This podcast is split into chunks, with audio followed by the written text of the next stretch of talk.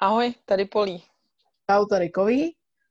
Vítáme vás u našeho dalšího 7. podcastu, který se jmenuje Hokej v zahraničí.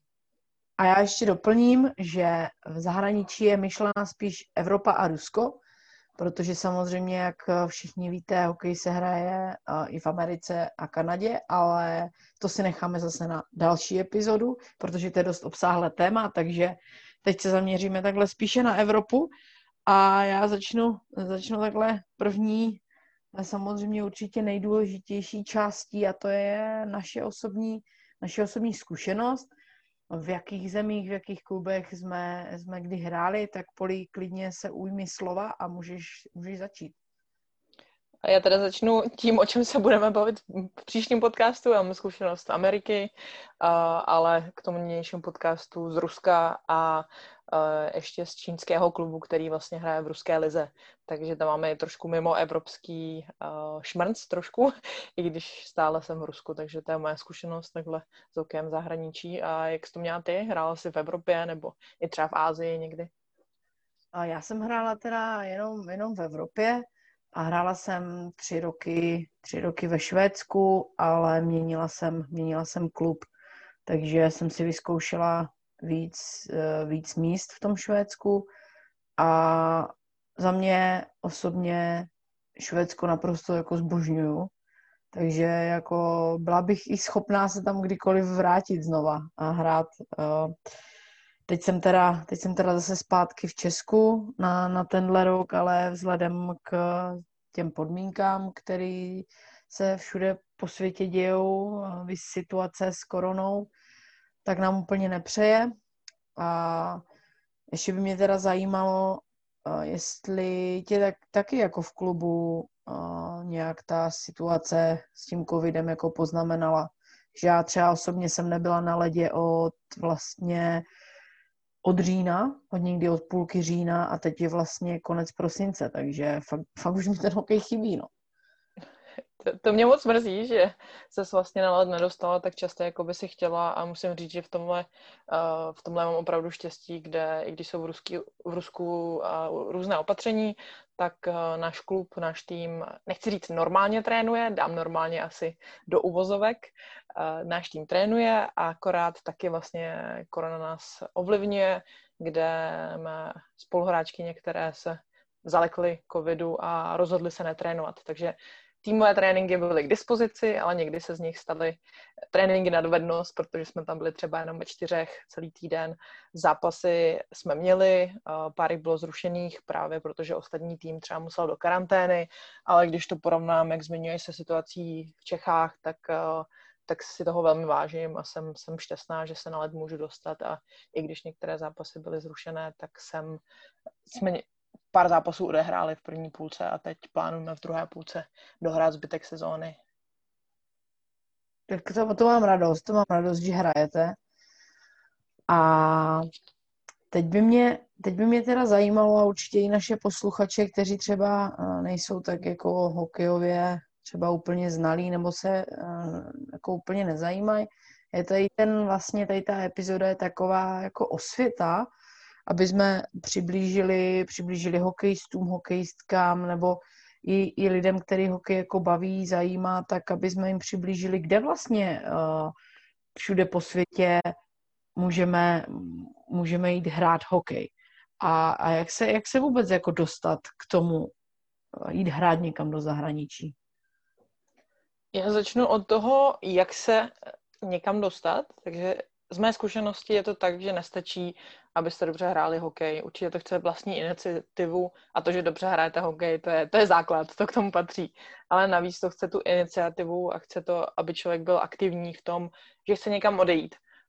Jsou různé ligy, dá se hrát, z mého pohledu, pokud se člověk chce hokejově vyvíjet, tak Švédsko, Finsko, Rusko, Švýcarsko, potenciálně Německo, záleží, na jaké úrovni člověk je, kam se zase dál chce posunout, chce být v týmu, kde má hodně ice timeu, nebo chce být v týmu, kde se snaží dostat do první, druhé liney, hraje spíše třetí, čtvrtou, takže na tady těch faktorech hrozně záleží, ale jak už jsem začala, tak člověk musí být vlastně velmi aktivní v tom, že někam chce odejít, ať už je to obepsat trenéry, týmy, Není to tak málo kdy, i když se to občas stane v tom ženském hokeji, si vás někdo vyhlídne a vy nemusíte někam psát, někomu volat. Je to spíš o tom, že ano, někdo si vás třeba všimne, ale trenér ze Švédska vás vidí na mistrovství, třeba 18. nebo Ačka, a on neví, že chcete jít hrát do ciziny. Třeba si myslí, že jste spokojení tam, kde jste, takže chce to fakt vzít ten WhatsApp, Facebook, e-mail, Instagram, cokoliv a ty týmy v cizině kontaktovat a i opravdu je, nechci říct otravovat, ale když, nebrat to tak, že když se vám někdo neozve, že o vás nemají zájem nebo nechtějí. Takže fakt trošku zatím dupat a ty týmy uhánět do poslední chvíle. Je to určitě velká investice času, aby člověk zjistil, co je možný, co není možný. Stávně ho mají zájem. Ještě bych doplnila, jsem se trošku rozpovídala, snad to nevadí, už ti dám slovo, Kovi.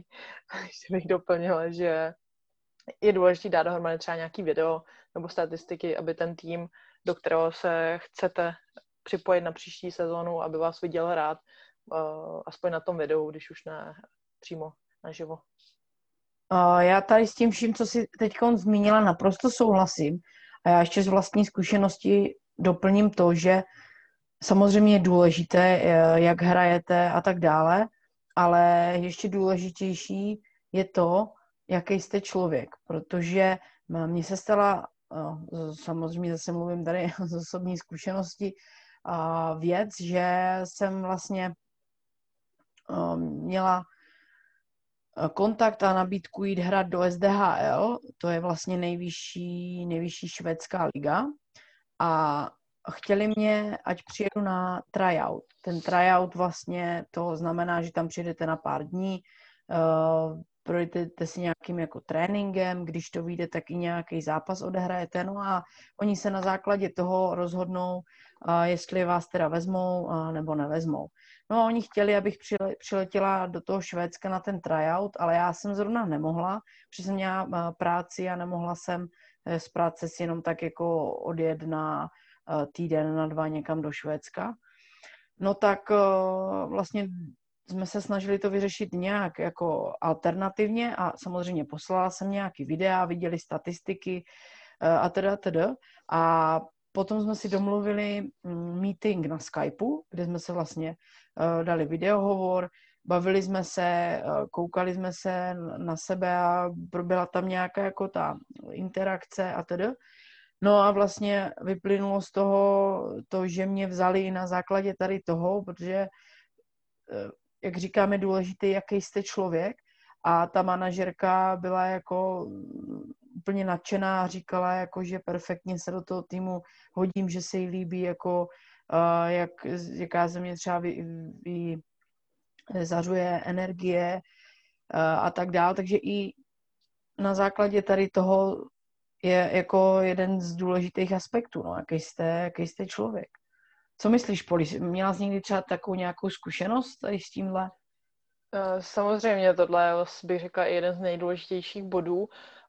Ať už, i když se o tom tady nebudeme bavit do hloubky, ať už jdete do Ameriky, do Kanady skrz školu, což má vlastně velká zkušenost, skoro takhle s charakterem, s tím, jaký jste člověk, tak i vlastně takhle po Evropě to je.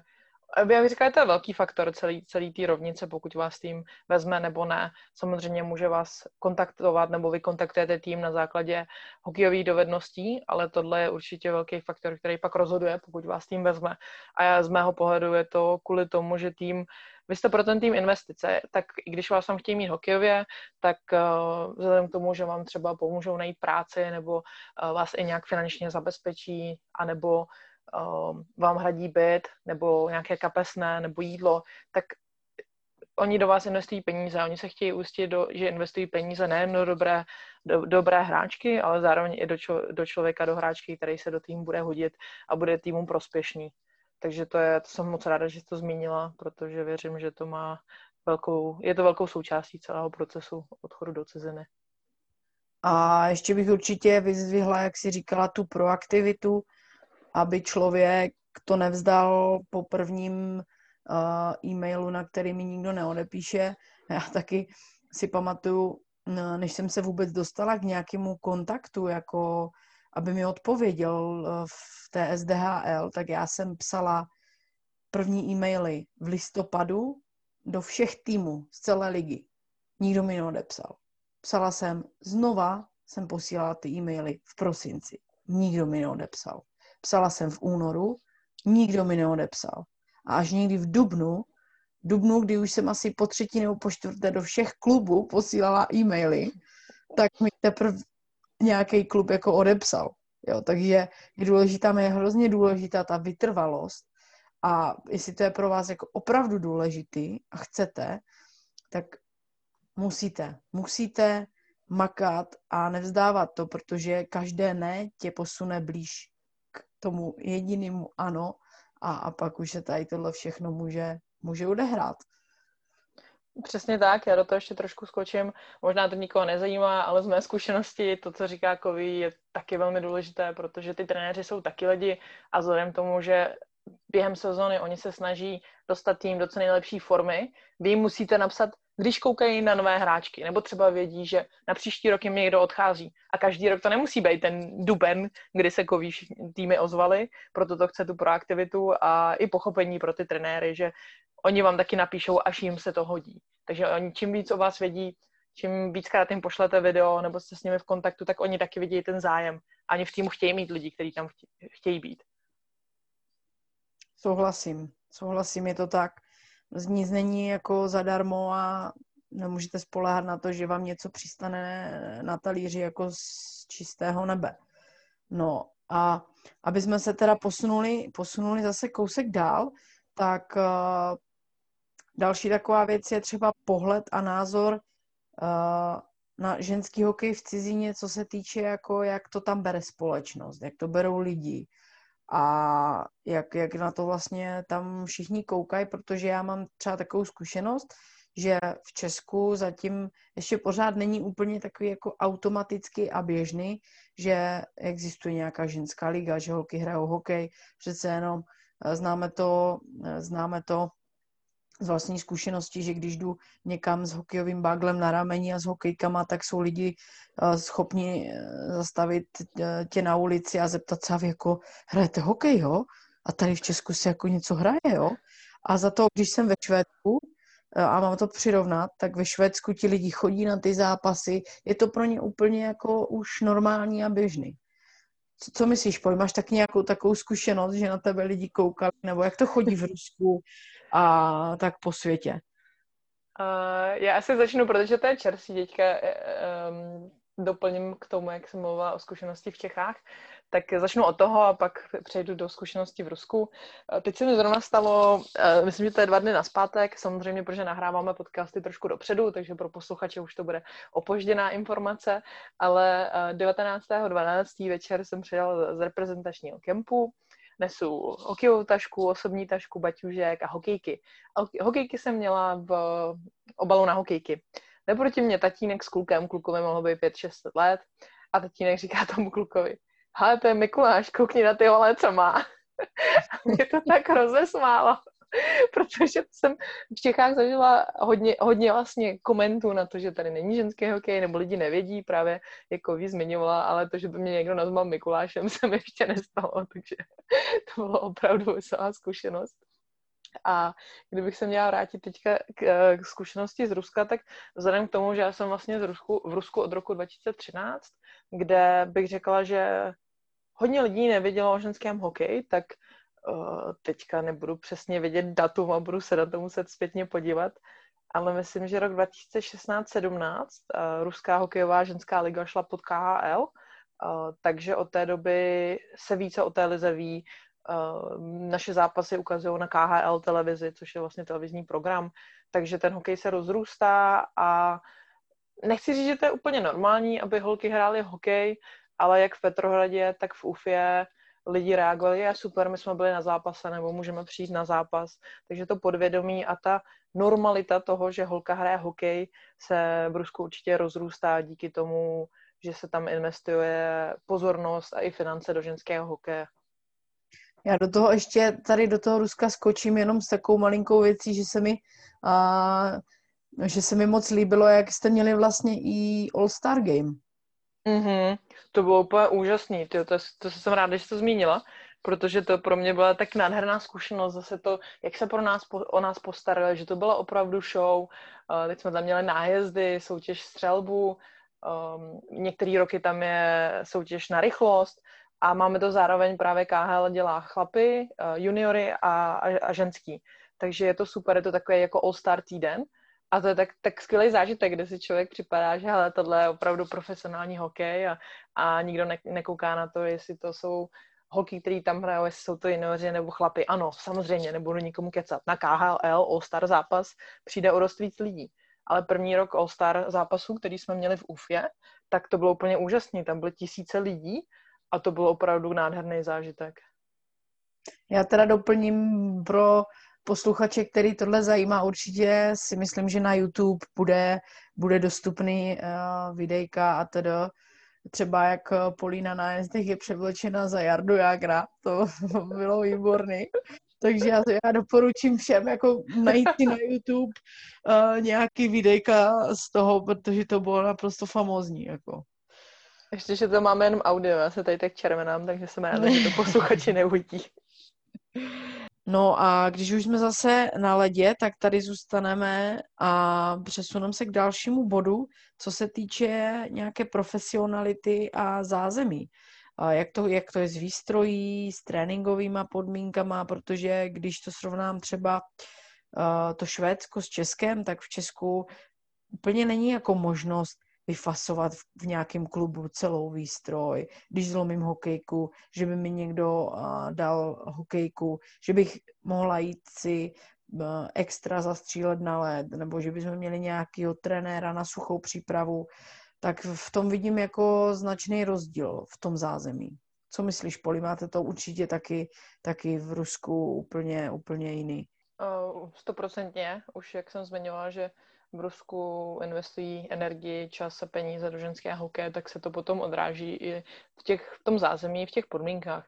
Ano, samozřejmě pořád nejsme tam, kde jsou chlapy, bude to trvat několik let, třeba tam nikdy vůbec nebudem, ale to, že když člověk zlomí hokejku u nás týmu, tak samozřejmě dostane, ať jsem byla v Dynamu, ať jsem byla v Ufě, ale samozřejmě teďka v KRA je to ještě lepší, co se týče těch tréninkových podmínek a výstroje, kde, když porovnám teda Rusko a čínskou organizaci v Rusku, tak my máme opravdu profesionální podmínky na výstroj, i kolik máme ledů každý den, takže jako Vy zmiňovala nějaké možnosti zůstat na ledě navíc, tak v Čechách, jak jsem zmiňovala v minulých podcastech, jsem už 100 let nehrála v týmu, nějakých 15 let, ale pamatuju si, že to byla hodina ledu, někdy hodina 15 maximum, tady vlastně v klubu, ať už to bylo v Ufě, nebo teďka tady v Kunlunu, tak máme 2 hodiny ledu, což znamená, že tam je golmanský trénink, půlka ledu je pro hráčky, kteří chtěli pracovat na dovednostech s trenérem, trenéři jsou jim k dispozici všichni 3, jak hlavní, tak 2 asistenti, to samé po tréninku, trénink většinou máme okolo hodiny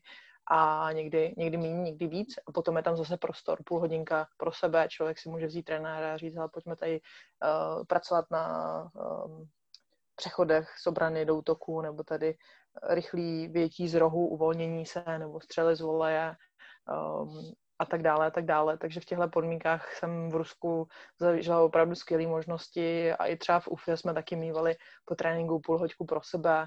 Zároveň jsme tam měli prostor na střelbu, kde jsme mohli, byla tam vybudovaná vlastně taková střelecká zóna, kam jsme mohli chodit střílet. To samé teďka, když jsme vlastně v Stupinu s Kunlunem a tam taky můžeme chodit střílet před tréninkem.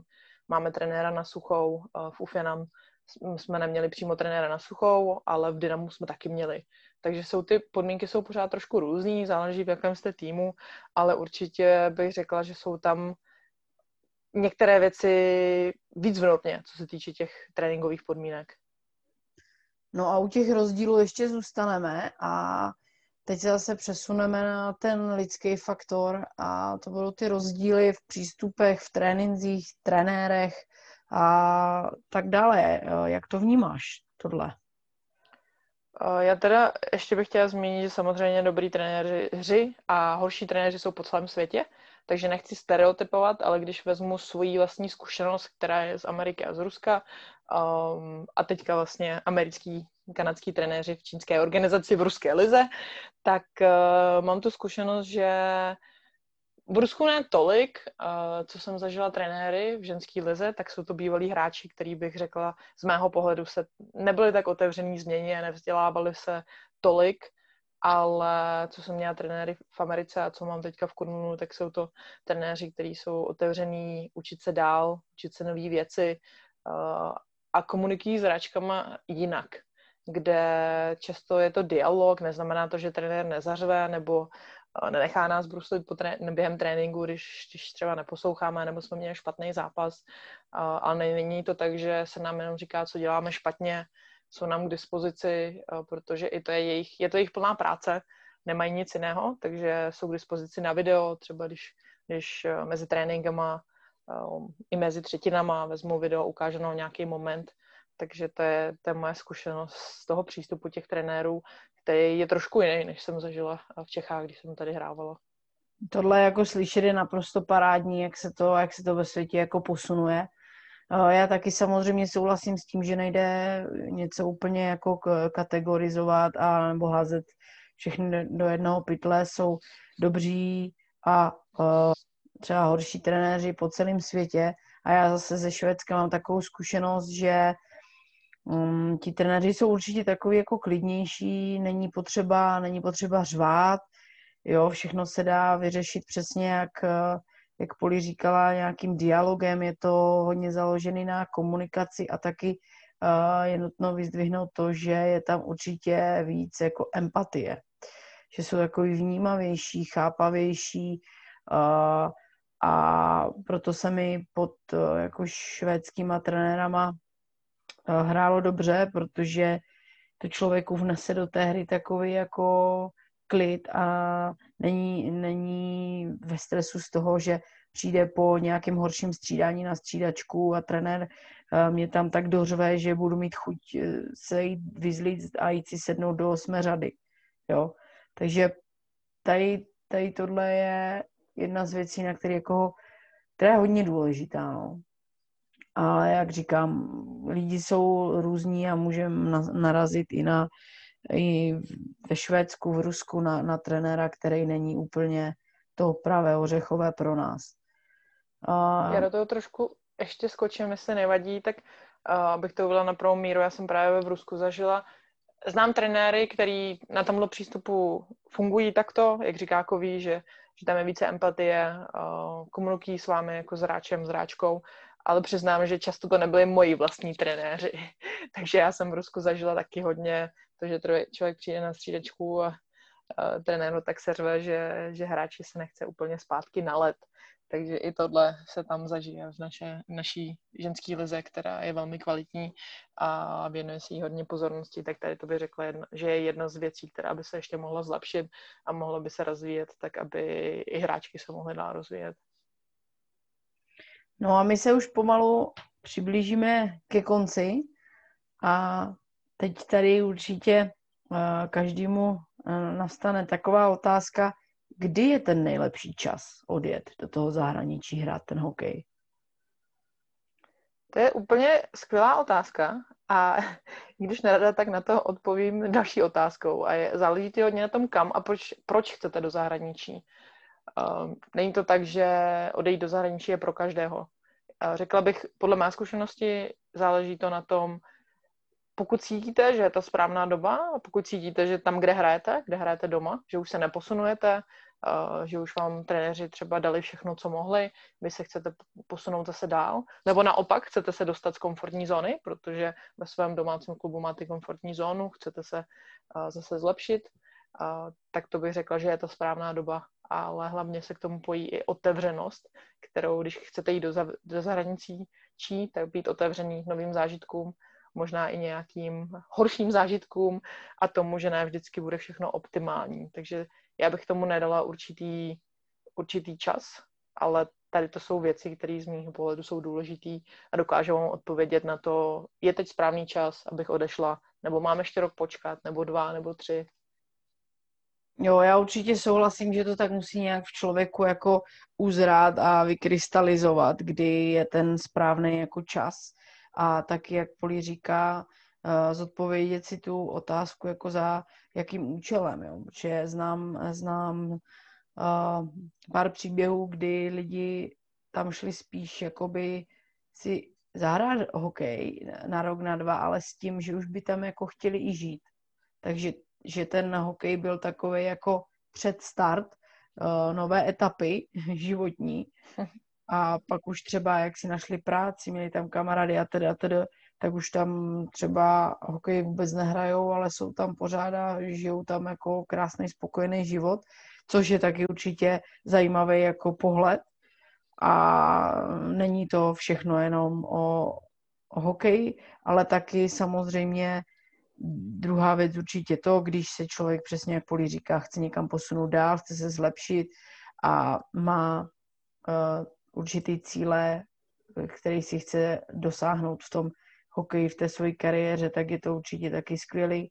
A ještě ať zodpovím, kdy teda odjet, těžko říct. Někdo odjede v 15, jde tam na univerzitu do Ameriky, do Kanady, někdo odjede po střední škole v Česku, takže v nějakých 18, v 19. Já například odjela hrát, myslím, ve 23 nebo ve 24, takže nemyslím si, že je nějaký omezení a nějaký limit. Co myslíš ty, Polí? Já si taky myslím, že není nějaké omezení. Pokud, jak říká Kový, cítíte, že ten správný čas, tak je ten správný čas pro vás a pro každého to znamená něco jiného. Ještě bych chtěla doplnit, jak Kový zmiňovala, že pro někoho odchod do ciziny s hokejem může být vlastně odchod do ciziny pro budoucí život.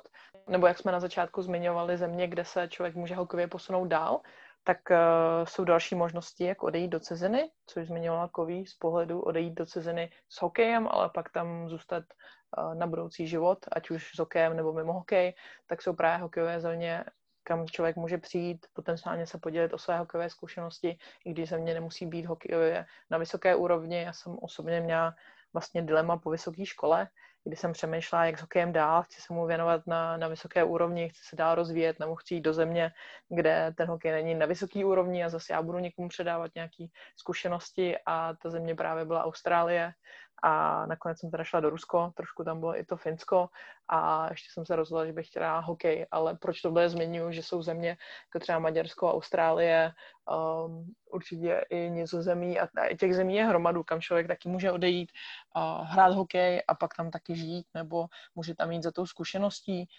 kde ten život bude zajímavý, bude to pro ně něco novýho, takže to je v tom ženském hokeji taky pěkný, kde se dá spojit hokej pro životní dobrodružství a nechci říct, že ženský hokej vždycky je dobrodružství, ale jakýkoliv odchod do ciziny, ať už je to z důvodu zlepšení se v hokeji, anebo z důvodu, že člověk chce zažít výstup mimo komfortní zónu a hokejově třeba se tam jenom dostat, protože ho hokej baví a využít ten hokej na to, aby tam mohl žít. Takže ty možnosti jsou obrovský, jsou otevření a člověk musí jen být aktivní a trošku cít za tím, co chce.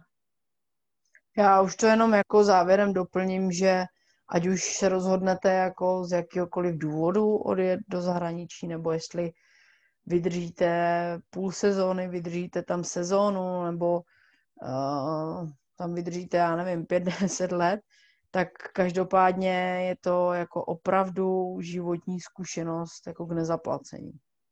To, co mi dali ty roky v tom zahraničí, tak z toho jako těžím. Fakt jako každý den a jsem za to obrovsky vděčná, že jsem měla tu možnost a tu šanci si tohle jako vyzkoušet.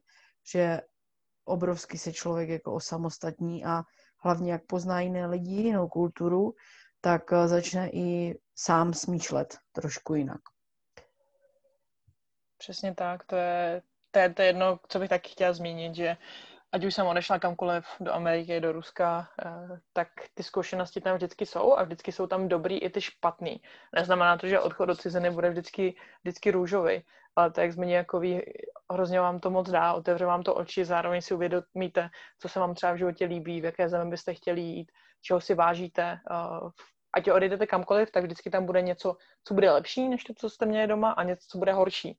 Takže vám to i pomůže si trošku urovnat ty myšlenky v tom, co se vám líbí. Zároveň si můžete vážit věcí, které jste si třeba doma nevážili a na druhou stranu můžete být rádi za tu zkušenost v cizině, kde zase něco, co doma nebylo optimální, tak tam je lepší.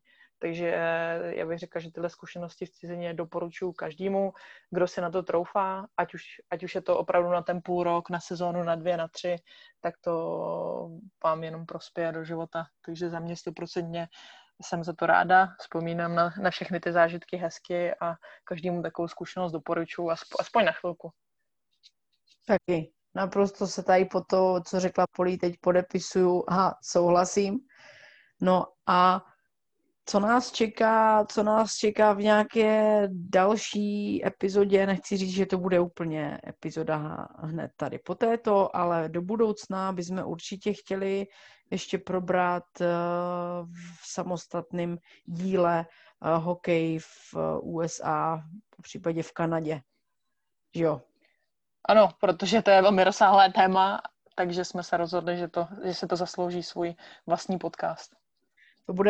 To bude takový spíš jako Q&A, protože já v tom mám osobně taky takový jako nepořádek a zmatek, takže já se asi budu hodně ptát a Polí bude asi hodně odpovídat. Ale určitě to zase bude zábavný, jako, tak se máte na co těšit.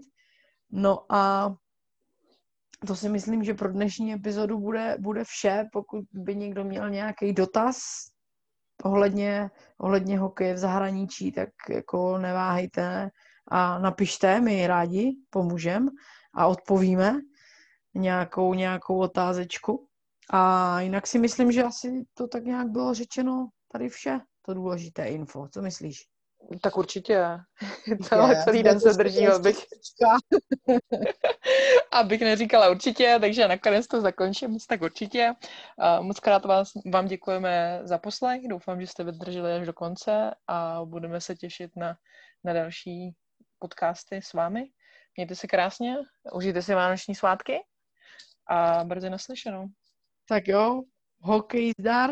A všem taky krásné Vánoce, i když třeba tento podcast vyjde později, tak i přesto. Mějte se krásně. Tak určitě. Ahoj. Ahoj.